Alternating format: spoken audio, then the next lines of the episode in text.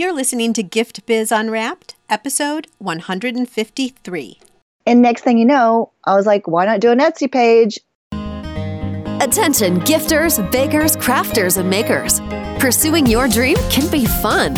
Whether you have an established business or are looking to start one now, you are in the right place. This is Gift Biz Unwrapped, helping you turn your skill into a flourishing business. Join us for an episode packed full of invaluable guidance, resources, and the support you need to grow your gift biz. Here is your host, Gift Biz Gal, Sue Monhait. Today, I have the pleasure of introducing you to Jody Pavey. Jody is the owner of J. Pavey Designs, located in the San Francisco Bay Area. On her Etsy shop, you will find handmade knitted fashion accessories and home goods. Her love of knitting started as a hobby and quickly transitioned into a business 12 years ago. Today, Jody is a designer and shares her love of the craft through teaching, knitting, and crochet. Welcome to the show, Jody. Well, thank you so much, Sue. It's such an honor to be with you.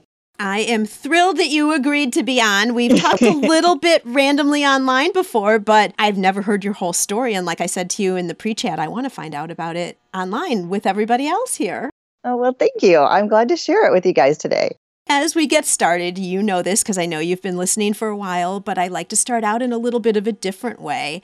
And that is finding out about you through a motivational candle. So, if you were to share with us a color that resonates with you and a quote that would make up your perfect candle, what would the quote and the color of your motivational candle be? Well, I found this question very unique and I had no hesitation about my color. I love color, but my color is blue.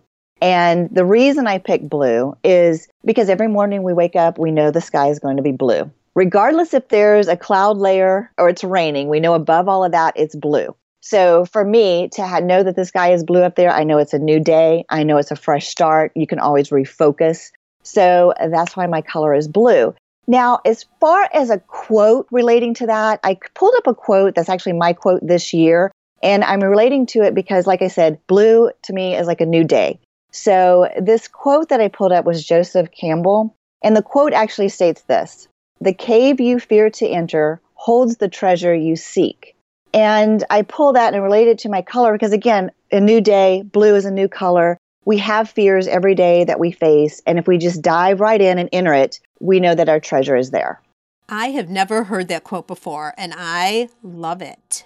Oh, when I read this an article, and I couldn't even tell you the article I read, but I found it last year, and that quote just popped out to me like neon lights, and I wrote it down, and that's my quote for the year. So I have that everywhere I go. I wish I could show you the sad little post-it note that it's written on because it goes everywhere. To a project I'm doing, to my calendar, to sticking it on the computer but it just it resonates with me because we all have fears right and we all just want to push through yeah, and so much of the time, all of us who are starting businesses, they're saying reach out of your comfort zone and the magic happens outside, all of that. This is kind of a different spin on it, but it's so true. If you just keep doing the same things that you're comfortable with, you never stretch yourself, you never grow, and then you never discover how much you could be. So true. And fear stops us all the time. So you're going to be walking in a bunch of caves this year, Jody. That's right. I am. I am going full forward. I've got my flashlight in my back pocket. That's how I'm looking at it. That's funny. There you go. Well, let's take you way back to how did everything get started with J. Pavey Designs? Well, it was completely unexpected. It was not a plan. It was not a dream. I'm going to be very honest, it really wasn't. It started, I had been in the corporate industry for many, many years and being stressed like many corporate people are the stress of having a job and showing up every day. And I happened to find the love of my life, my husband.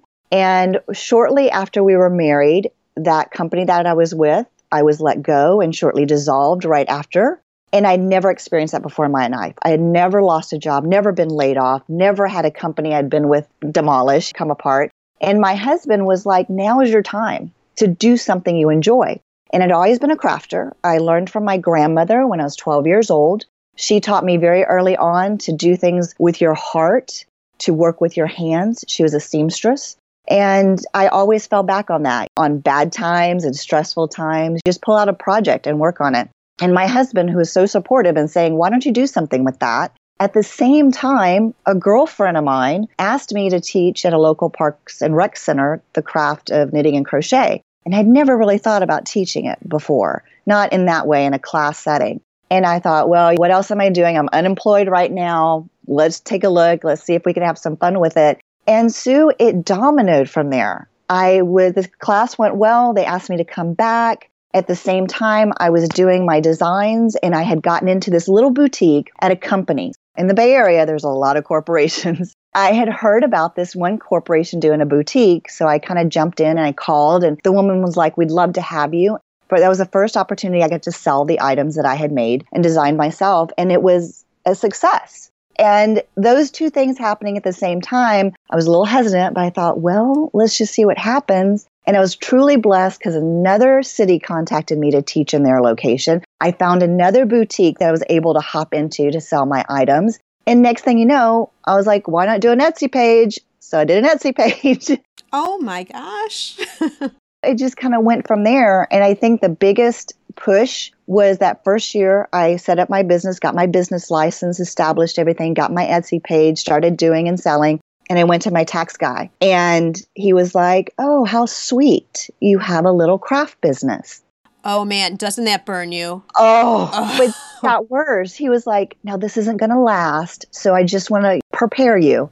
Oh, Sue, that fired me up. Good. I was like, I don't, right here, you just wait. And I am glad to say we're year 12 right here. And last year, like you know, it takes time to build. We got to be patient, one day at a time, one year at a time. And last year, I was so pleased when he opened my portfolio and went, Oh, oh you've really made something with this. Yes, and wait until next year, is what I told him. Did you remind him of the comment that he had made I looked at my husband because my husband knew. He was like, huh, I wonder if he remembers. And I didn't have the heart to go, remember when you said this? so, no, I didn't. But the look on his face when he said, oh, you've made something of this was all I needed. I was like, yes, I did. There's a sense of pride for you, right, Jody? Really made me feel good. I mean, of course, years later, it takes time. We have to be patient. But that's really how it started. And I think, like I said, the light was the tax guy telling me, you know, oh, how sweet, but this won't last. well, it's interesting because listening to your story, it sounds like it worked out so well because as soon as you left your job, not by your choice, right?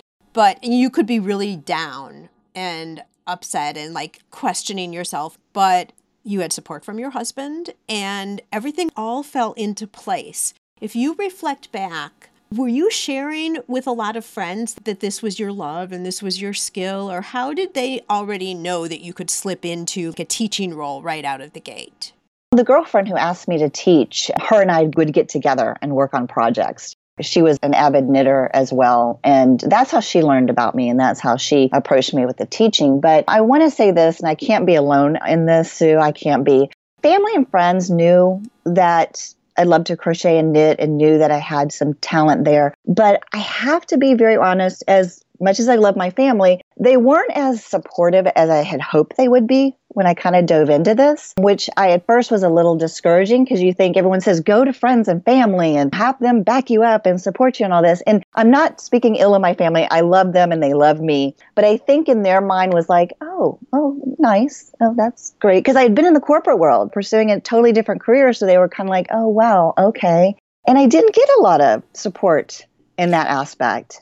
I'm so glad you brought that up. I mean, these are two things now. Like the first part where I was going with all of that is I think by you exposing multiple people to the fact that this is what you love to do is a good message for all of our listeners who have a hobby or a craft right now, but they don't have it as a business, is to make sure people know just on the side because subtly, without you even knowing that this was going to be something for the future, the word was out. Now, yes, you were with your friend and you were doing it together but you never know where those opportunities come from. And I never thought of that before until now. If you have a hobby you love, not that you're even looking now at turning it into a business, but let people know about it. You never know what could happen from there.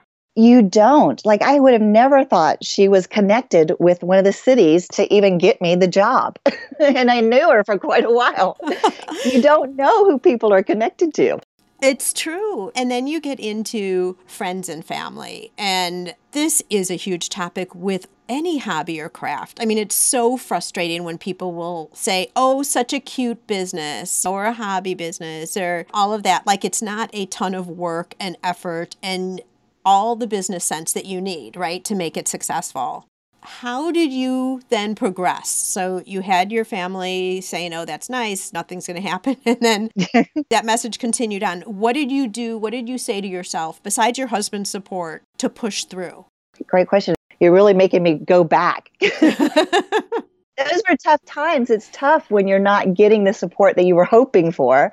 You know what? It was the one thing that I had, Sue. It was the one thing for me doing this designing and crafting and working with my hands is such a meditation for me. Mm-hmm. And knowing that it was a hard time and I didn't feel like I was getting as much support, I just kept focusing on it. I knew that I, this is my happy place. And I love doing this. And like I said, I was seeking from other people, got into that little boutique, and the fact that I was able to sell most of all my items at that one event, I was getting that encouragement elsewhere from the people who were buying it. And I just focused on that. And again, when I was kind of still processing the fact that I was unemployed and I need to start making some kind of money, I just kept falling into my comfort place, my place of meditation, what made me happy. And I think that's really what kept me going.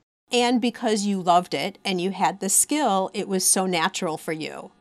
Yes. But you had to put yourself out there too. So, are you naturally an outgoing person? I'm thinking of that very first time that you were teaching and really now demonstrating because I could see people being fearful, like, oh my gosh, no one's going to like this class. I'm going to have to become real in front of my husband that I can't, do. like all these like imposter syndrome ideas, right? Could come up. Maybe they didn't with you. Are you just naturally outgoing? And did, was this so comfortable for you right at the start?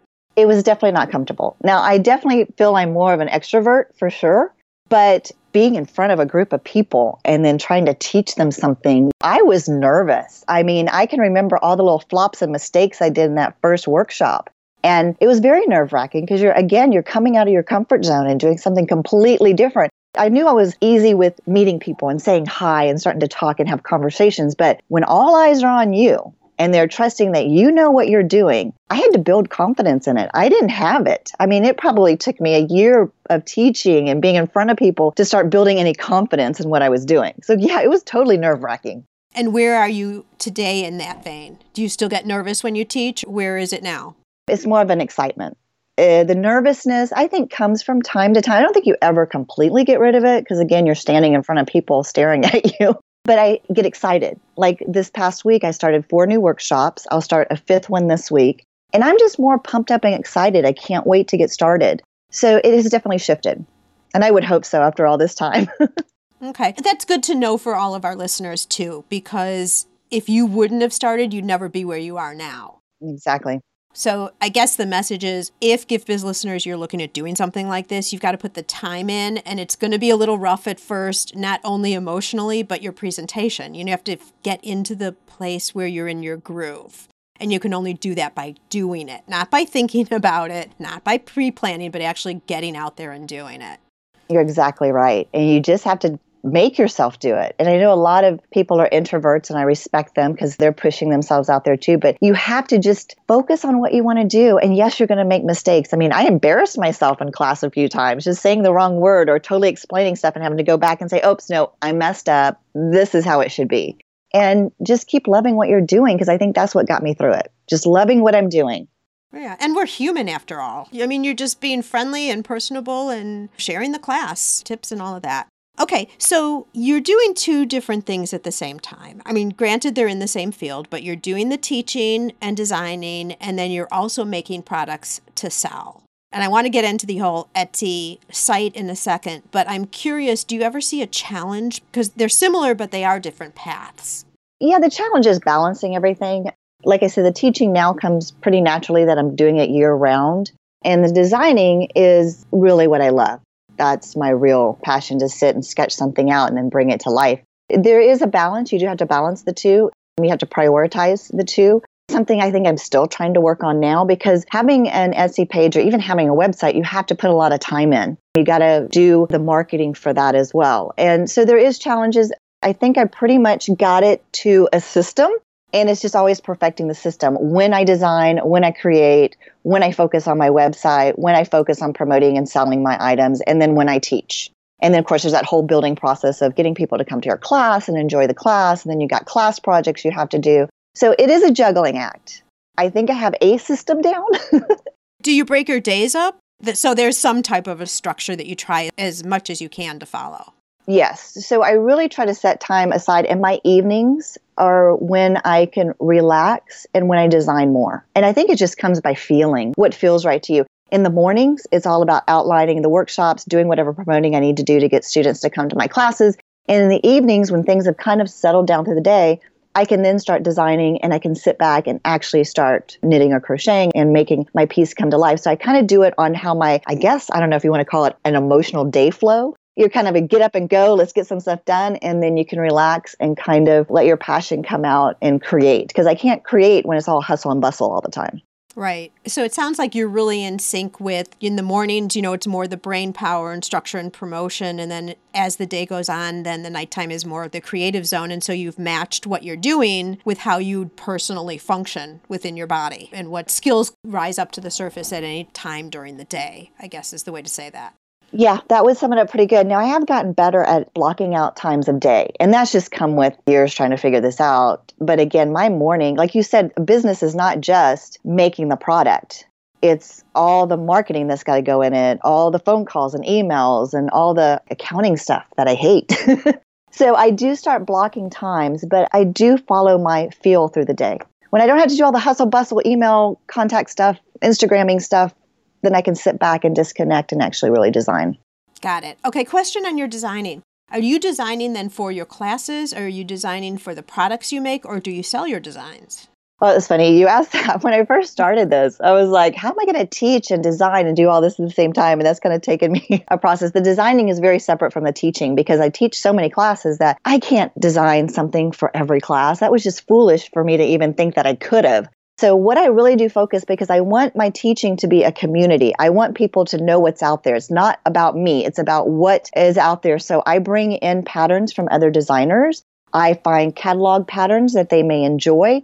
There's no way I can design for every class. Let's be realistic. I couldn't do it. So, I went out and used what's out there because there's so much talent out there. So, I will incorporate that into my classes now, when I start designing for the things that I sell, I want people to know this is my thought process. This is me creating it, and it is separate. And sometimes the students always want me to teach them some of the things that I have made. And it depends on the group. If the group is really into it, then of course I will. But otherwise, it is two separate things because it's just made it easier for me to pull something beautiful out of a magazine and say, why don't we do this as a challenge for our class project?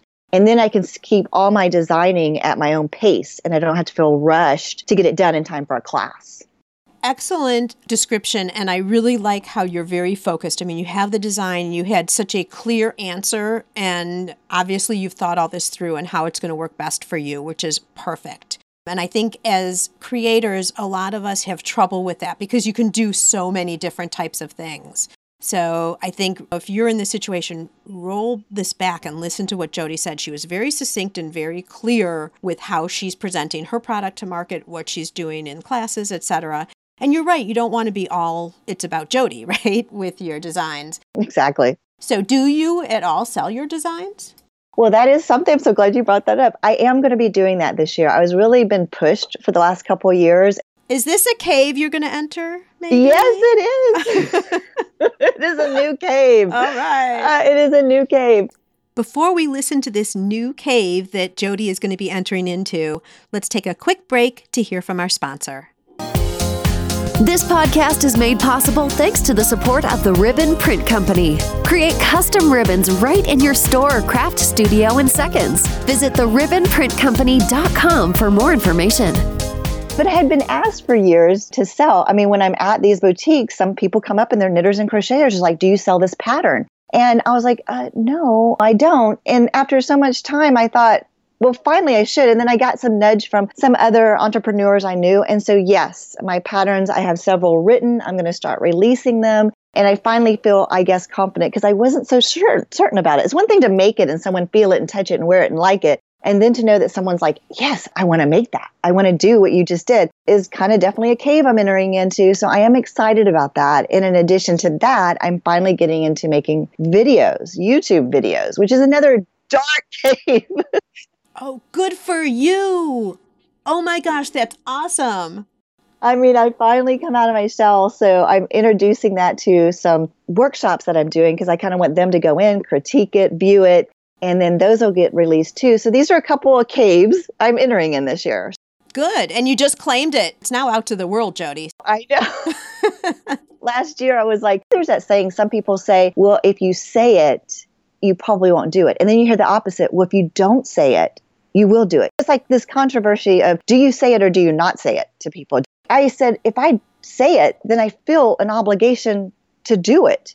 So for me, I have to put it out there. So last year I started putting it out there and telling my students. And so I was like, they're going to call me on it. They're going to call me on it. So I got to do it. Well, so are we. You just put it out there in a big way. So it's happening. I know. I got to stick with it now. But I think it works in that way. But I've heard both ways say it and not say it. But if I put it out there, I think for me it works that, yeah, I got to do it. There you go. Let's talk a little bit about Etsy. For somebody who is listening now who is just starting, so they don't have a website presence yet.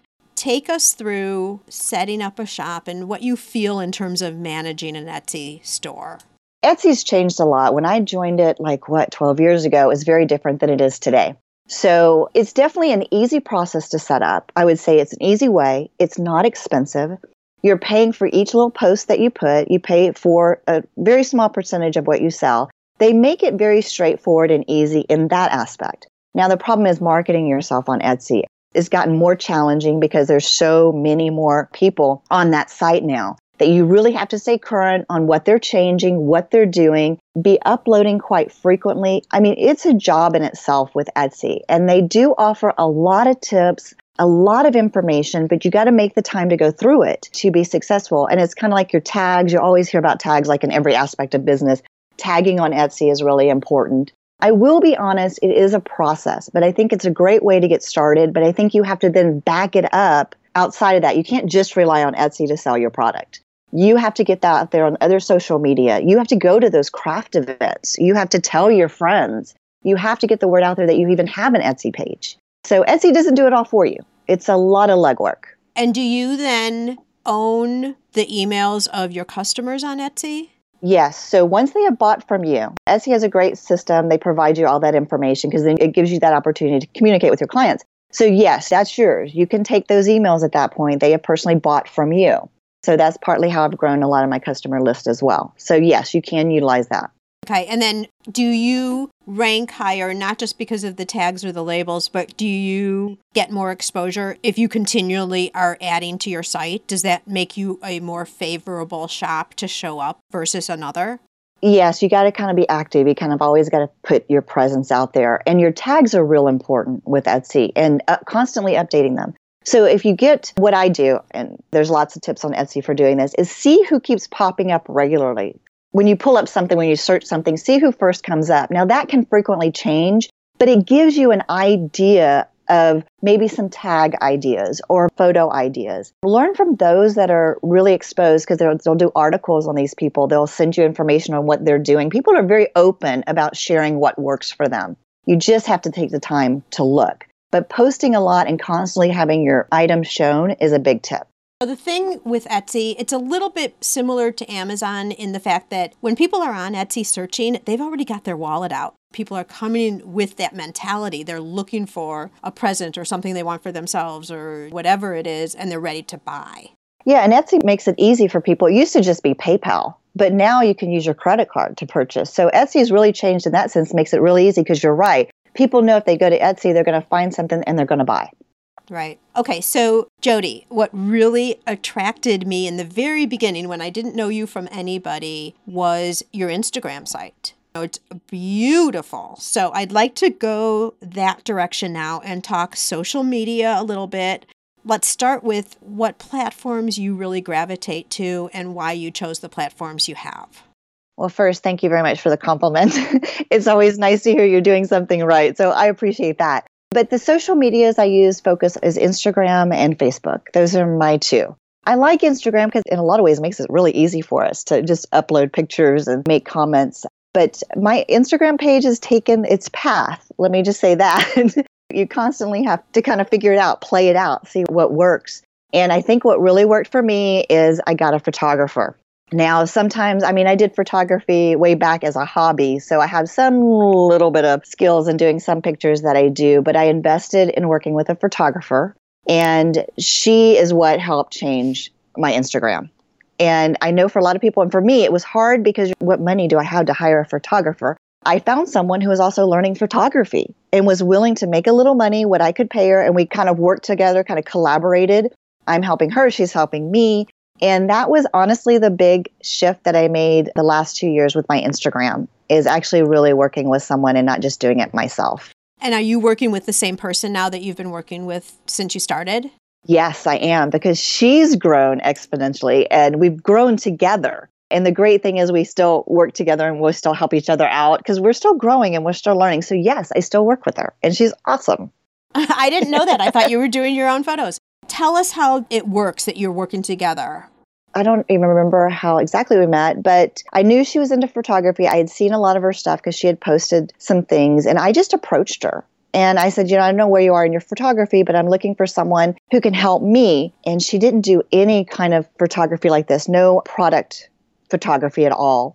And so it was really like, well, can we experiment together and see if this will work? Because I'm happy for you to put this on your portfolio if this would help you in future jobs. And it would definitely help me in getting more photos done faster than if I did it myself. And that's how we started working together. And we just kind of negotiated because I didn't want to, honestly, I didn't want her to do it for free. I knew she was spending a lot of time because it's a lot of process doing editing. But we really worked out a good deal that both of us could swing and we didn't feel pressure.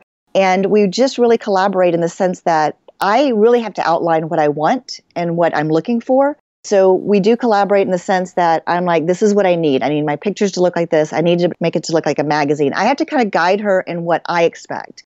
And then she just works the camera lens and we work it together till we're getting exactly what I'm hoping to get out of it. Because again, she wasn't a retail photographer when she started with me. Well, the thing that's so great about that collaboration is it's going to be beneficial for both of you. So, great idea, you guys, when you are in chamber events or you're looking for a photographer like Jody is, that's where to go. If you can do something that is mutually beneficial, fabulous. How often do you do photo shoot? What's behind all of that? Well, I do it on a couple different things. If I have a promotion going on, so if I know I'm about to do a particular boutique event, and depending on what time of the year it falls, let's say it's a holiday, the holidays are approaching. I get with her in the summer and we do Christmas pictures, Thanksgiving pictures. So basically, the product will have something with the holiday tied to it. So I always try to plan ahead. You have to. That way, you get the pictures in time to start promoting. If it's a workshop or some kind of class event that I'm doing, I will plan to get with her so that we do products specifically for that workshop or that class event. So you do have to kind of think ahead. You have to plan ahead. And so I collaborate with her anywhere from three to four times a year. And it's usually like a full day event. And this last one, we did a shot with her through the holidays, but it wasn't a holiday event. It was funny because Christmas is all around us. And I'm like, we can't go anywhere with a Christmas tree or oh, Christmas no. lights. we had to make sure all the decorations were not in the pictures wherever we went because I needed them for the winter season. Right. So that was actually a two day event because this was the first time we went on a location. We picked an outdoor place because I was hoping to get the feel like, okay, it's cold outside and this is what you would be wearing. And that ended up being like a two day event with us.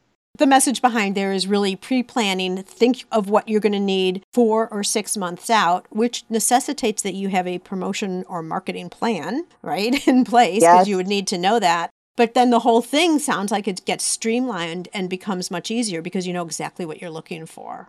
Yeah. And you, it's funny, you have to think of all those little details. Like, where would I go if I'm wanting to do a summer, spring shaw?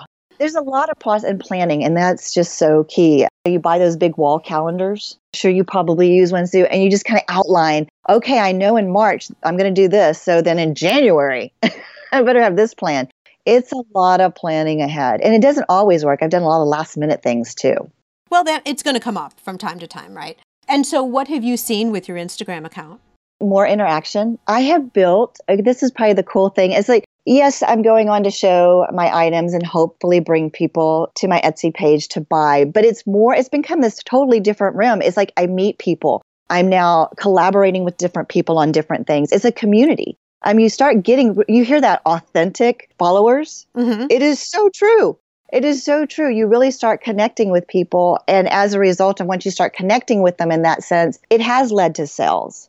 But you go out there just being yourself, providing what you can, really connecting. Because I think what I've learned is the key is you need to comment. You need to follow up with comments when people make comments on your photo. It's also another job doing your social media. Right. We're going to get to that in a second. But for our listeners, I want you guys to go to J Pavey Designs on Instagram and take a look at her feed.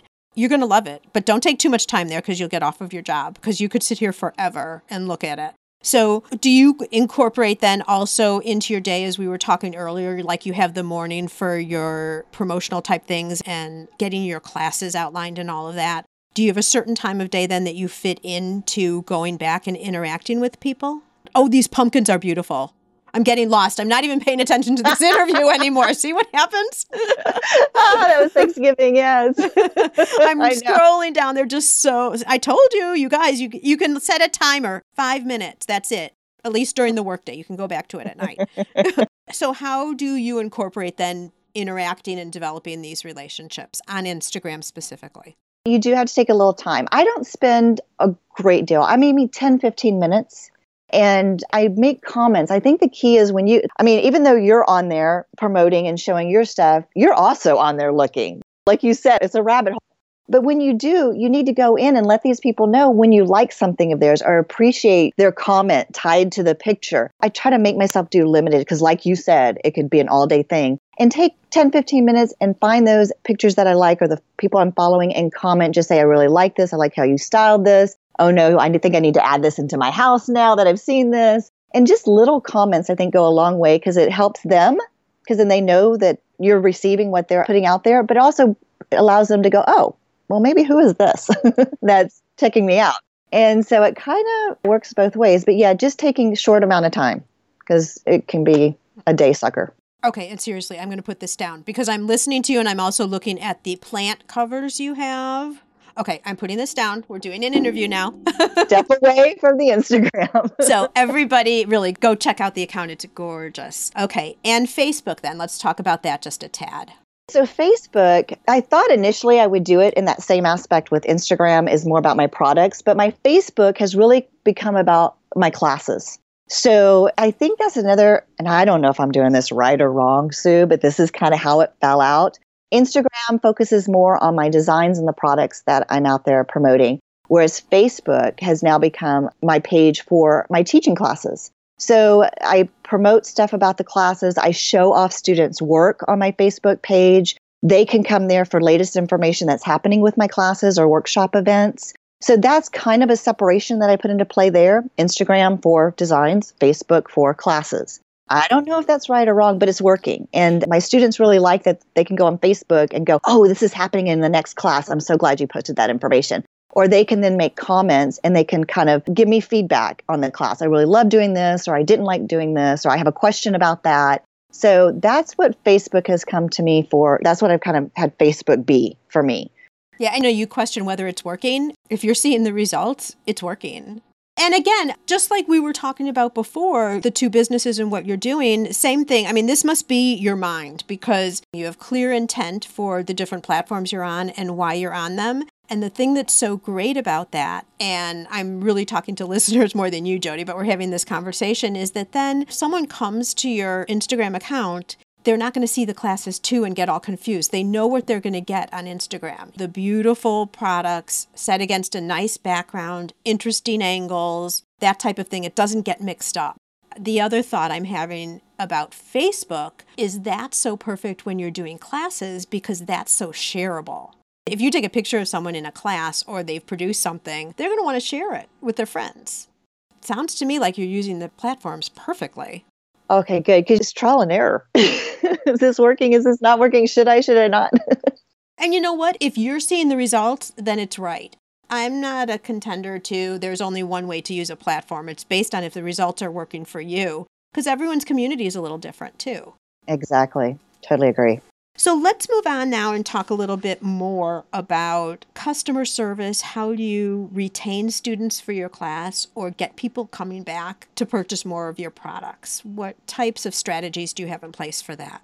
Well, I have a couple. And again, this is all trial and error too, seeing what works. But over the years, one, I don't do, I know people say, oh, send emails, follow up with email. I don't do a lot because people don't like to be bombarded they get enough emails and if they're getting too many from you, they will unsubscribe.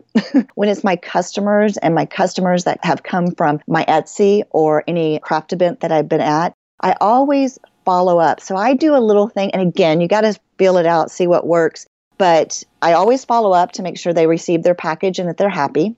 I always ask for feedback because the one thing I even put on my Etsy page, I want you to be satisfied. If you receive something that I've made and you've decided it doesn't work for you, there's no point in you throwing it in a drawer and never wearing it.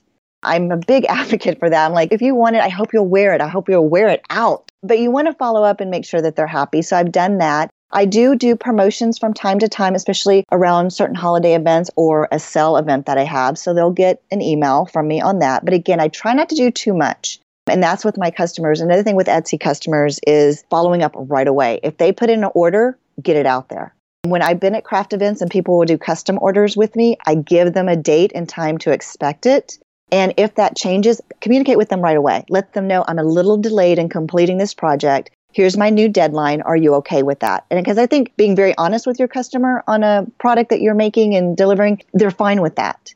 And I've never had anyone go, well, no, if you have to delay, I'm not going to take it. I've never had that happen. I've just said, hey, uh, this is the deal. I've had to push back for a week. But I think that constant communicating, letting them know what goes on, sales or holiday events or boutique events that I'm doing, it keeps them engaged. With the teaching, I have found that I have to be a little bit more active because people start a hobby or a craft that they enjoy and then they get discouraged.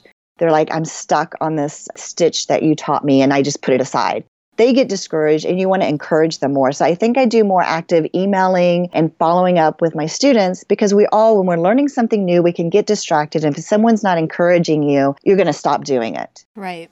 So I have a lot more interaction with my students in that sense because it keeps them encouraged to keep doing their product or doing their craft. And if they do, then they want to keep coming to my class. So there's a little bit more work, I think, with the students because of the encouragement aspect. And with the customers, it's more of just reassuring that they're happy with what they've received. Perfect. And are you seeing a lot of repeat customers from class to class? I'm so happy. But again, it's that follow up that's bringing them back. And same with the customers when I send them, like, hey, I'm having a sale or this promo, or hey, like Valentine's is coming up, that will draw them back too. But yes, I do. As long as you're staying connected, I see them come back. I would imagine that friendships develop within the students of the class too. So they're like, hey, I'm going to do this class. Are you going to do this class? Yes. I mean, perfect thing. I had a Thursday night class that started. One woman was interested and she drug both her sisters and two of her girlfriends to the class. oh, so, so fun. That's perfect. And by nature, you could see how that would happen easily. Oh, yeah. Because now they have a little community to get together after the class and motivate each other. Right. To keep doing what they're enjoying. Perfect. All right, so let's move on for just a few more things before we wrap up here. We've talked about how you run your days and how you stay productive. Are there any tools that you rely on to make sure that happens? My planner, as simple as it is, is I still like to write. Loading things on the computer helps me to some degree, but I'm still an old fashioned writer. I like to have my pencils out and write. So I have a planner that I carry with me all the time. And anytime there's thoughts or process or what I should be doing through the day, I have it available. And that's as simple as whatever notebook you find somewhere. Other software that I use or apps that I use, Instagram, I use Planoly. I think that's solely what I use for Instagram. I can load up all my pictures. I can put my comments and descriptions in there ahead of time, schedule those. That's a big platform that I use. Facebook, obviously, I'm using now is Facebook Live to get some word out there. Honestly, I think that's really about it. That planner that keeps me organized, Planoly that lets me do Instagram easily. And then, of course, Google Docs is a big thing for me too. So I'm not too techy, I guess. I'm pretty simple. But you know what? more and more people all are talking about going back to physical planners versus the online. There's just something about it that I think keeps us actually more on schedule. I mean, it's great to have your calendar that you can pull up on your phone real quick, but when you actually get down to the planning, lots of people, and maybe it's the maker community, I'm not sure, but want that tactical hands on type thing. Yeah, because you can see it and you can see it all at once. Yeah. Whereas on the computer, I feel like you're seeing bits and pieces of what you've logged into. Agreed. I don't know. I'm simple and simple works. Listen, as long as it gets the result, then it's the right thing, right?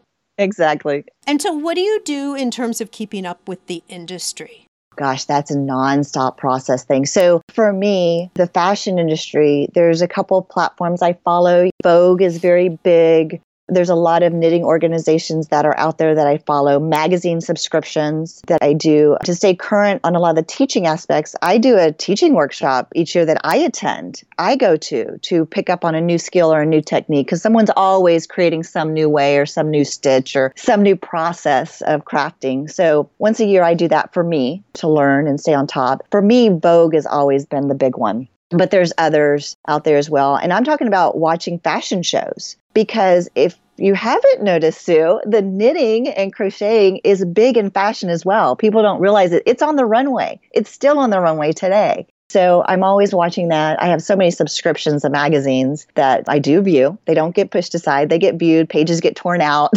and I think that's my biggest thing. And really, Instagram is a big one on that, following fashion on Instagram too, getting design ideas, concept ideas. I love that you keep up with everything. And it's probably energizing to you, too, to be around people who love it and are at your heightened skill level, too. So when you go to the industry events, new stitches, all of that, I'm guessing it re energizes you all over again every year.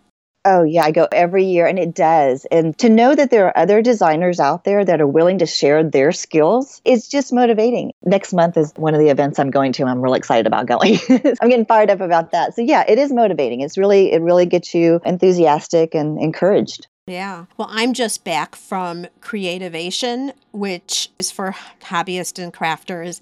And there are so many yarn brands that are there. And just looking at these beautiful things that they're making is crazy.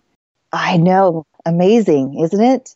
It is amazing. And one of the podcast guests I had on way back, London Kaye, who's a yarn bomber. Oh, yes. Now he has her own line of yarn. Awesome. Yes. Yeah, I didn't see her at the show, but I was super busy. I didn't have a lot of time to go scoping around, but just all these extensions within an industry that you might not even think of, right? Being a yarn bomber, like all of it kind of all comes together. I know. It's amazing the talent out there. I know. If I had a few more minutes, I would be in, and if I was in your area, I would be in your classes. How about that? oh, thank you. I would love to have you. okay, Jody, I'm going to invite you now to Dare to Dream. I'd like to present you with a virtual gift. It's a magical box containing unlimited possibilities for your future. This would be your dream or your goal, or a cave of almost unreachable depths, I'll say, that you'd wish to obtain. So, something that you are looking to really accomplish in the future. Please accept this gift and open it in our presence. What is inside your box? Oh my gosh, I love this concept. And I don't feel guilty about dreaming right now because how you presented that. Nor should you. I would love, and yes, this is a big dream. If people were coming to me, and I have had this happen twice with two people, but I mean on a bigger scale, say, I want you to design something for me.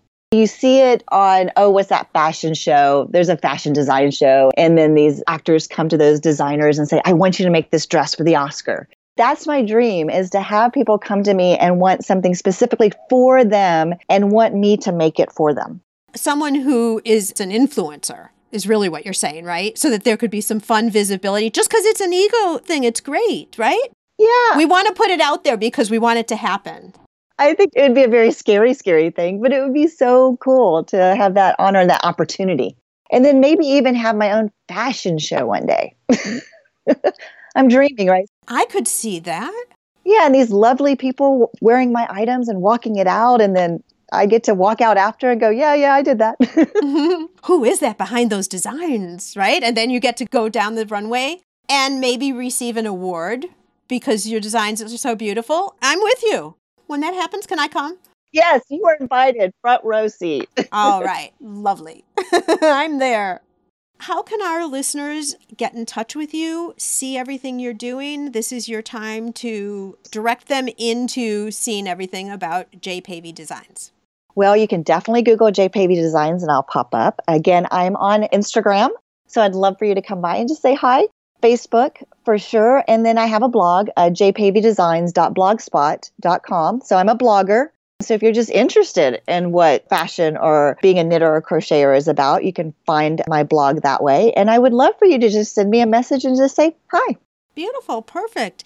And as always, there'll be a show notes page with all the links so that you'll be able to find Jody in that way. But seriously, this is your assignment, Gift Biz listeners. You have to go to her Instagram page and understand what we're talking about in terms of the vibe and the photos. And she pretty much laid out how she does it. Not that you're going to copy exactly her style, you're going to relate it to your product. Because I think for many people, still Instagram is kind of questionable and unknown. And you've laid out so well, Jody. So that's the assignment for all of us today to go ahead and look at Jody's and make some adjustments in our own if necessary with your own vibe and your own style and obviously your own product as well.